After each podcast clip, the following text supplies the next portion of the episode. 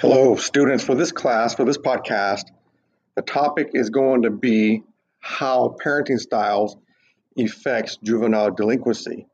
I would like you to research the supply journals at the end of the class and start a discussion amongst each other and at least two replies, correction, make a one reply to each student during the discussion.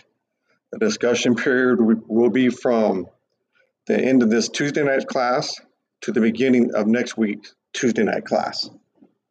And again, um, make sure that y'all discuss the topic using the journals that you that have been supplied at the beginning of the class and discuss the parenting styles and how it affects juvenile delinquency.